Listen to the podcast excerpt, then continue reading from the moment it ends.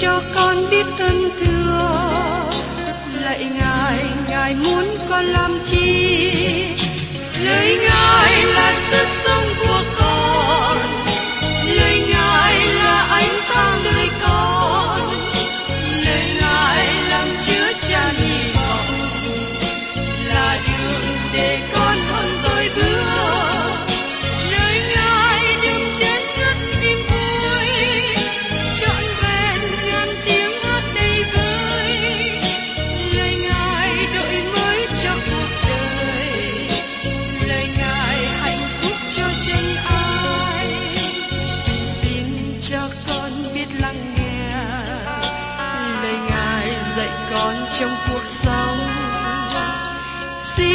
cho con biết lắng nghe. Lời ngài từng theo bước đời con. Xin cho con biết sẵn sàng chờ đợi và vẫn nghe theo chúa. Xin cho con biết sẵn sàng thực hành lời chúa đã truyền ban Hân hoan chào mừng quý vị đến nghe chương trình Tìm hiểu Thánh Kinh. Đây là một chương trình học kinh thánh liên tục và hệ thống trong thời gian 5 năm. Chúng ta sẽ lần lượt khảo sát từ sáng thế ký cho đến khải huyền. Mục sư tiến sĩ McGee là người được Chúa dùng để sáng lập và thực hiện chương trình này. Ông tin rằng lời của Đức Chúa Trời có khả năng đáp ứng mọi nhu cầu cho tất cả mọi người trên thế giới, không phân biệt chủng tộc, văn hóa, trình độ tuổi tác hay phái tính. Ước mong quý vị theo dõi liên tục và giới thiệu cho thân nhân bạn hữu cùng đón nghe. Kính chào quý vị và các bạn. Tôi đã cùng với quý vị và các bạn tìm hiểu về sách Daniel. Đây là một sách rất là quan trọng trong lời tiên tri, cũng như là sách quan trọng trong cả Kinh Thánh. Vì trong sách Daniel cho chúng ta thấy cái sườn tổng quát về các lời tiên tri. Như chúng ta đã tìm hiểu trong Daniel đoạn 1, nói đến phong tục ngoại giáo bị đoán xét. Và trong Daniel đoạn 2, nói đến triết học ngoại giáo bị đón xét. Và hôm nay, trong đoạn 3, nói đến sự kiêu ngạo ngoại giáo bị đón xét. Thưa các bạn, trong Daniel này nói đến việc vua Nebuchadnezzar cho xây dựng một pho tượng rất là lớn và kêu gọi mọi người phải thờ phượng pho tượng này. Bây giờ mời quý vị cùng xem ở trong Daniel đoạn 3, câu 1 đến câu 2. Vua Nebuchadnezzar là một pho tượng bằng vàng cao 60 cu đê và ngang 6 cu đê, để đứng trong đồng bằng Dura thuộc tỉnh Babylon. Đoàn vua Nebuchadnezzar sai nhóm các quan trấn thủ, lãnh binh, các công tước, các quan đề hình, thủ kho, các nghị viên, quản đốc và các quan đầu các tỉnh để dự lễ khánh thành pho tượng mà vua Nebuchadnezzar đã dựng nên. Thưa các bạn, đây là một pho tượng bằng vàng, tỏ bài sự giàu sang, tài công nghệ, thực hiện công trình lớn, xây dựng một pho tượng nổi bật. Một số học giả nghĩ rằng Nebuchadnezzar xây dựng bức tượng lớn này là để tưởng niệm cha của vua là Nabolo-Lassa. Một số người khác tin rằng vua làm pho tượng này cho thần Bel, một thần của Babylon. Nhưng cũng rất có thể vua Nebuchadnezzar làm pho tượng này là cho chính ông. Daniel công bố rằng Nebuchadnezzar là cái đầu bằng vàng khi thông giải pho tượng thấy trong chim bao. Nhưng thay vì Nebuchadnezzar hạ mình xuống trước mặt Đức Chúa Trời cho chim bao này, vua lại lên mình thêm nữa. Vua làm pho tượng lớn bằng vàng biểu tượng cho vương quốc mà vua đã xây dựng. Pho tượng lớn này cao 60 thước cu đê, tức là tương đương với 27 mét. Thành Babylon được xây dựng trên một đồng bằng và xung quanh nó là một vùng đất bằng phẳng. Vì thế, Pho tượng này giống như một căn nhà trọc trời trong thời bấy giờ.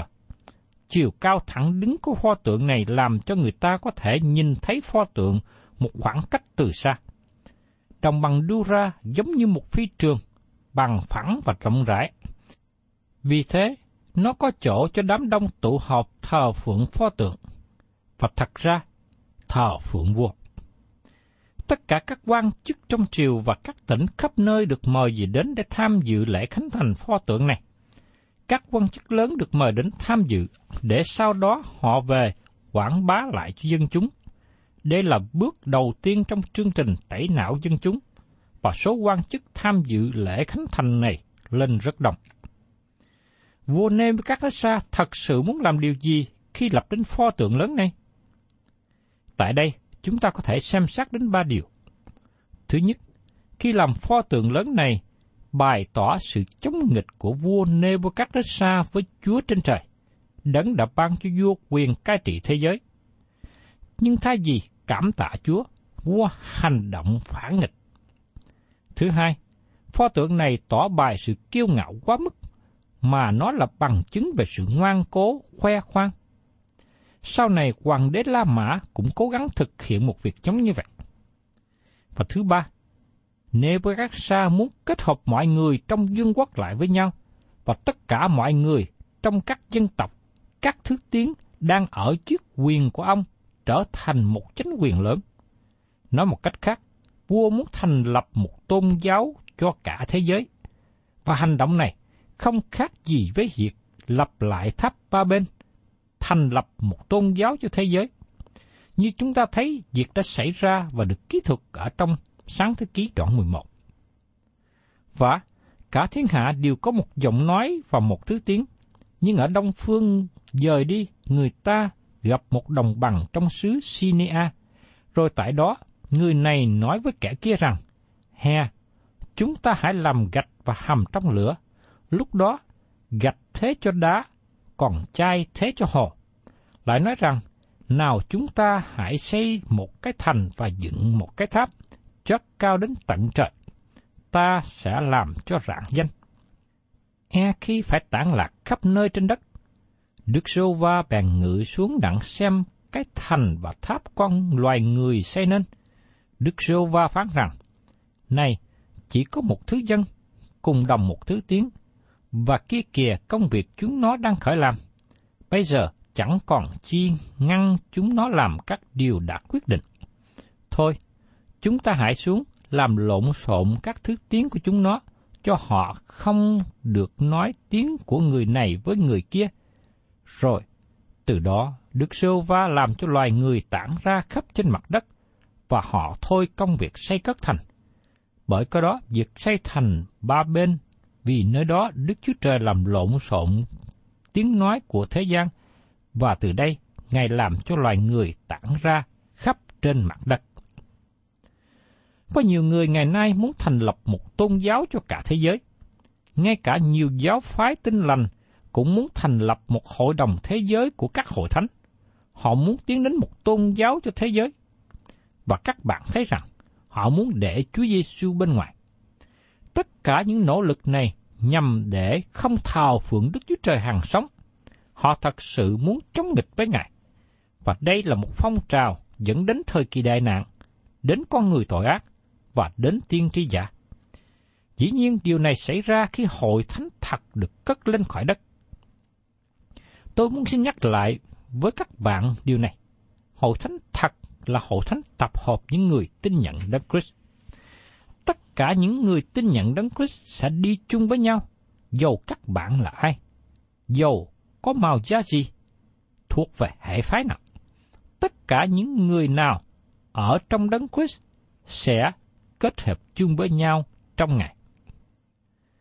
Và sau khi pho tượng đã được xây xong, bây giờ Nebuchadnezzar tổ chức khánh thành.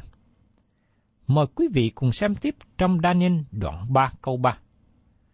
Vậy các quan trấn thủ, lãnh binh, các công chức, các quan đề hình, thủ kho, các nghị viên, quản đốc và hết thảy những người làm đầu các tỉnh đều nhóm lại để dự lễ khánh thành pho tượng mà vua Nebuchadnezzar dựng nên, và họ đứng trước pho tượng mà vua Nebuchadnezzar đã dựng.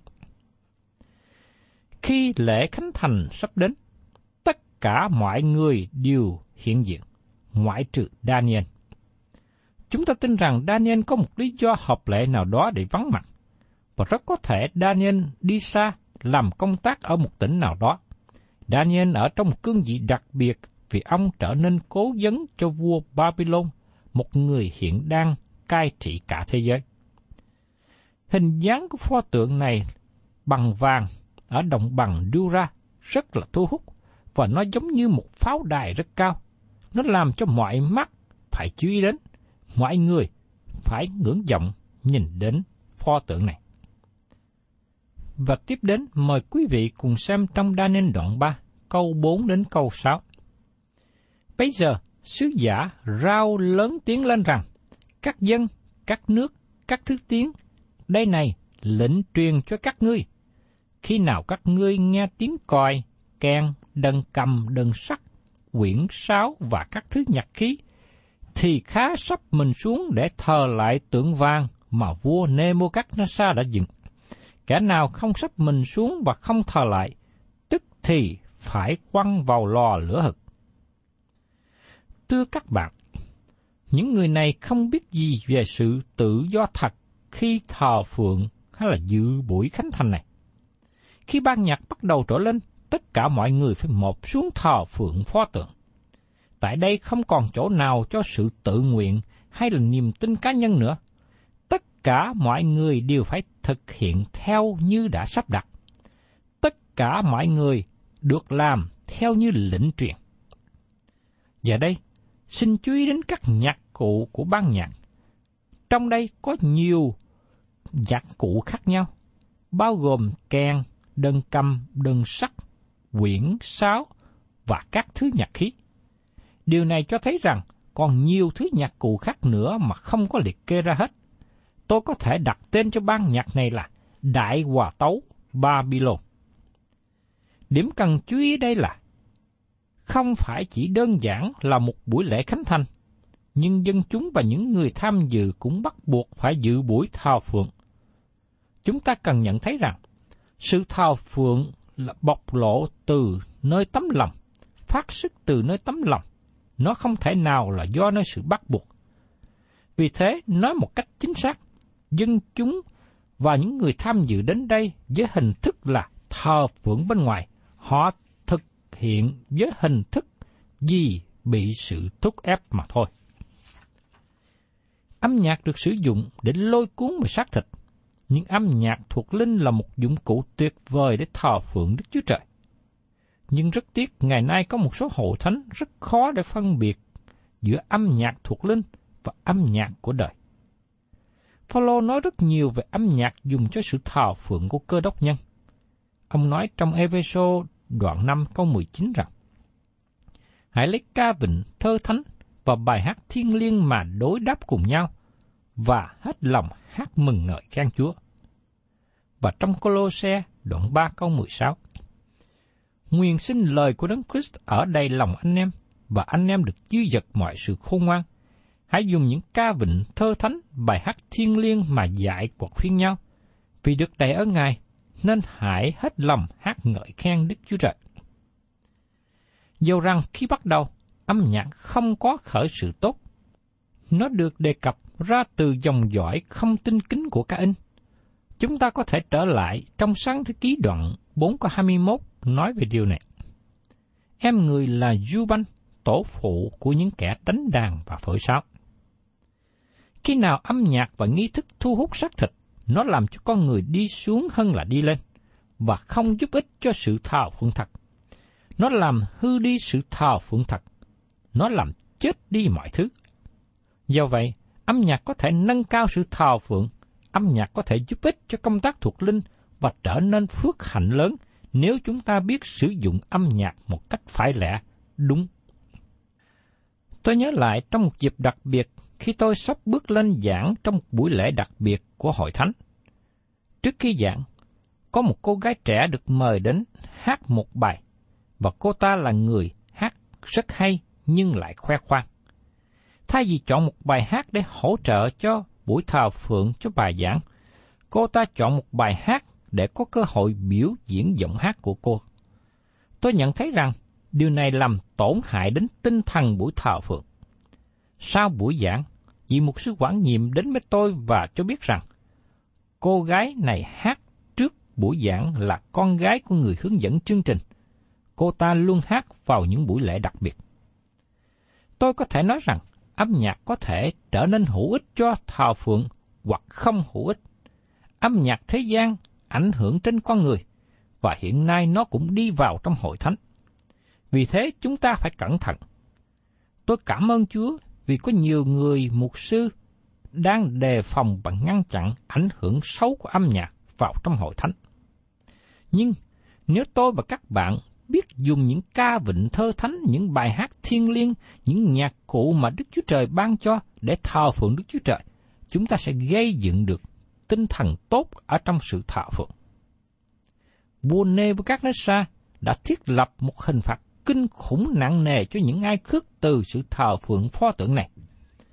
Âm nhạc giúp chuẩn bị cho việc thờ phượng thế gian, và các bạn chắc rằng mọi người trong đám đông sắp mặt xuống trước pho tượng, ngoại trừ ba người thanh niên.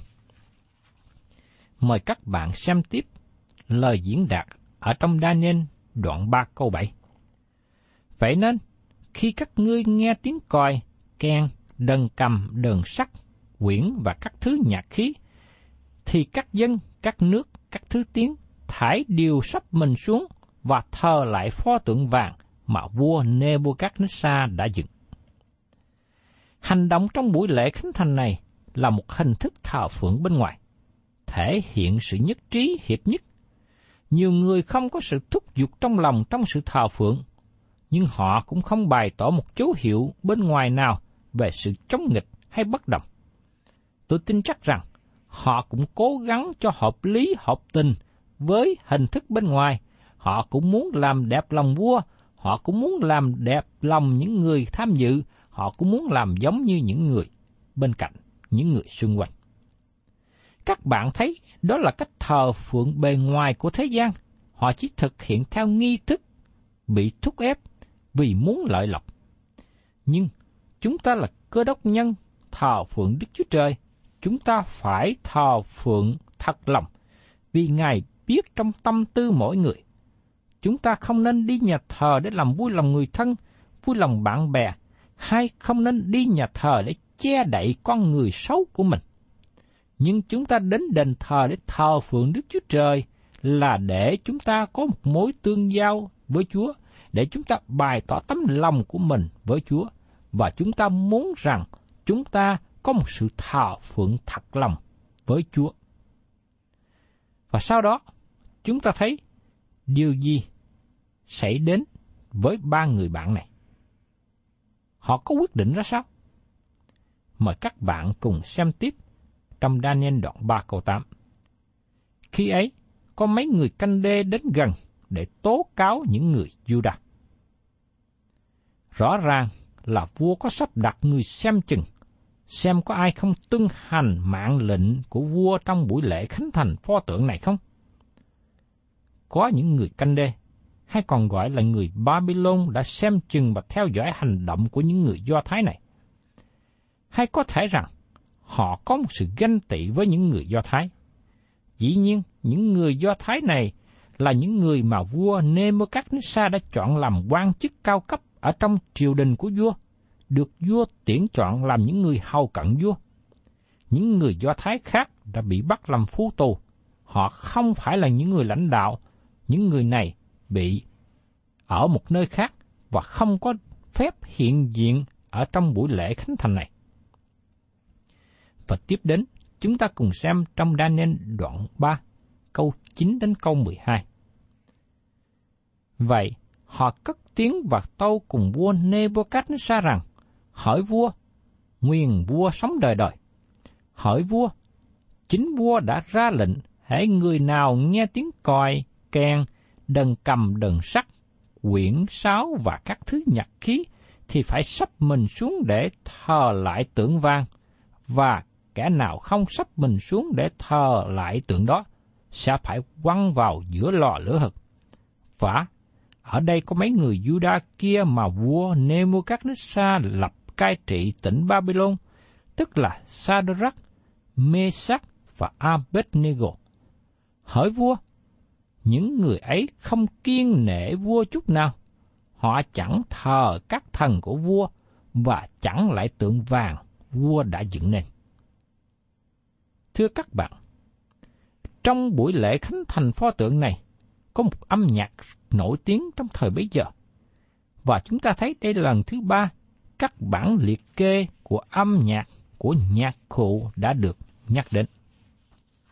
Chúng ta thấy rằng sự tố cáo của những người canh đê trước mặt vua rất là đúng nề nếp, đúng cách, căn cứ vào văn bản hợp lệ. Họ trực tiếp kết án và nêu rõ tên của ba người Hebrew này. Họ còn thêm một lời vua nịnh, hỏi vua, những người ấy không kiên nể vua chút nào. Họ nói rằng những người Hebrew này từ chối thờ phượng pho tượng. Nhưng đó không phải là hành động bất trung của họ đối với cá nhân vua. Những người này nhận biết có một quyền lực cao hơn, họ cần vâng lời Đức Chúa Trời của họ, mà điều này tỏ bài qua câu trả lời về lời cáo trạng. Thưa các bạn, ba người thanh niên Hebrew này đang đứng trước một hoàn cảnh mà họ phải có một quyết định. Họ làm theo lệnh truyền của vua, thờ hình tượng, hay là họ vâng theo lời của Đức Chúa Trời và chỉ thờ phượng một mình Ngài mà thôi. Và chúng ta tạ ơn Đức Chúa Trời. Ba thanh niên này vâng lời Đức Chúa Trời. Điều này cho chúng ta thấy rằng, khi có những lệnh truyền nào mà trái nghịch với lời của Đức Chúa Trời, chúng ta nên tuân hành theo lời của Đức Chúa Trời hơn là lời của con người. Như trường hợp sau này, chúng ta thấy sứ đồ Führer và sứ đồ Giăng là người đã hầu việc Đức Chúa Trời trong sự giảng đạo, và sau đó bị những người trong thời bấy giờ ra lệnh cấm. Họ đã bị bắt đứng trước tòa công luận, họ đã bị phân xử, và họ đã mạnh dạn trả lời. Thà phải vâng lời Đức Chúa Trời, còn hơn dân lời người ta. Cảm ơn Chúa. Chúng ta nên học theo gương của các thánh đồ khi xưa, biết phân lời Đức Chúa Trời, vì đó là điều đẹp lòng Ngài. Tôi cầu xin Đức Chúa Trời cho các bạn và tôi có đủ năng lực, mạnh dạn để làm theo lời dạy của Ngài. Thân chào tạm biệt quý vị và xin hẹn tái ngộ cùng quý vị trong chương trình tìm hiểu Thánh Kinh kỳ sau.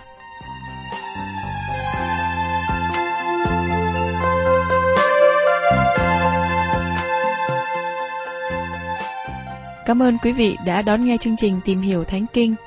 Nếu quý vị muốn có loạt bài này, xin liên lạc với chúng tôi theo địa chỉ sẽ được đọc vào cuối chương trình. Kính chào quý thính giả.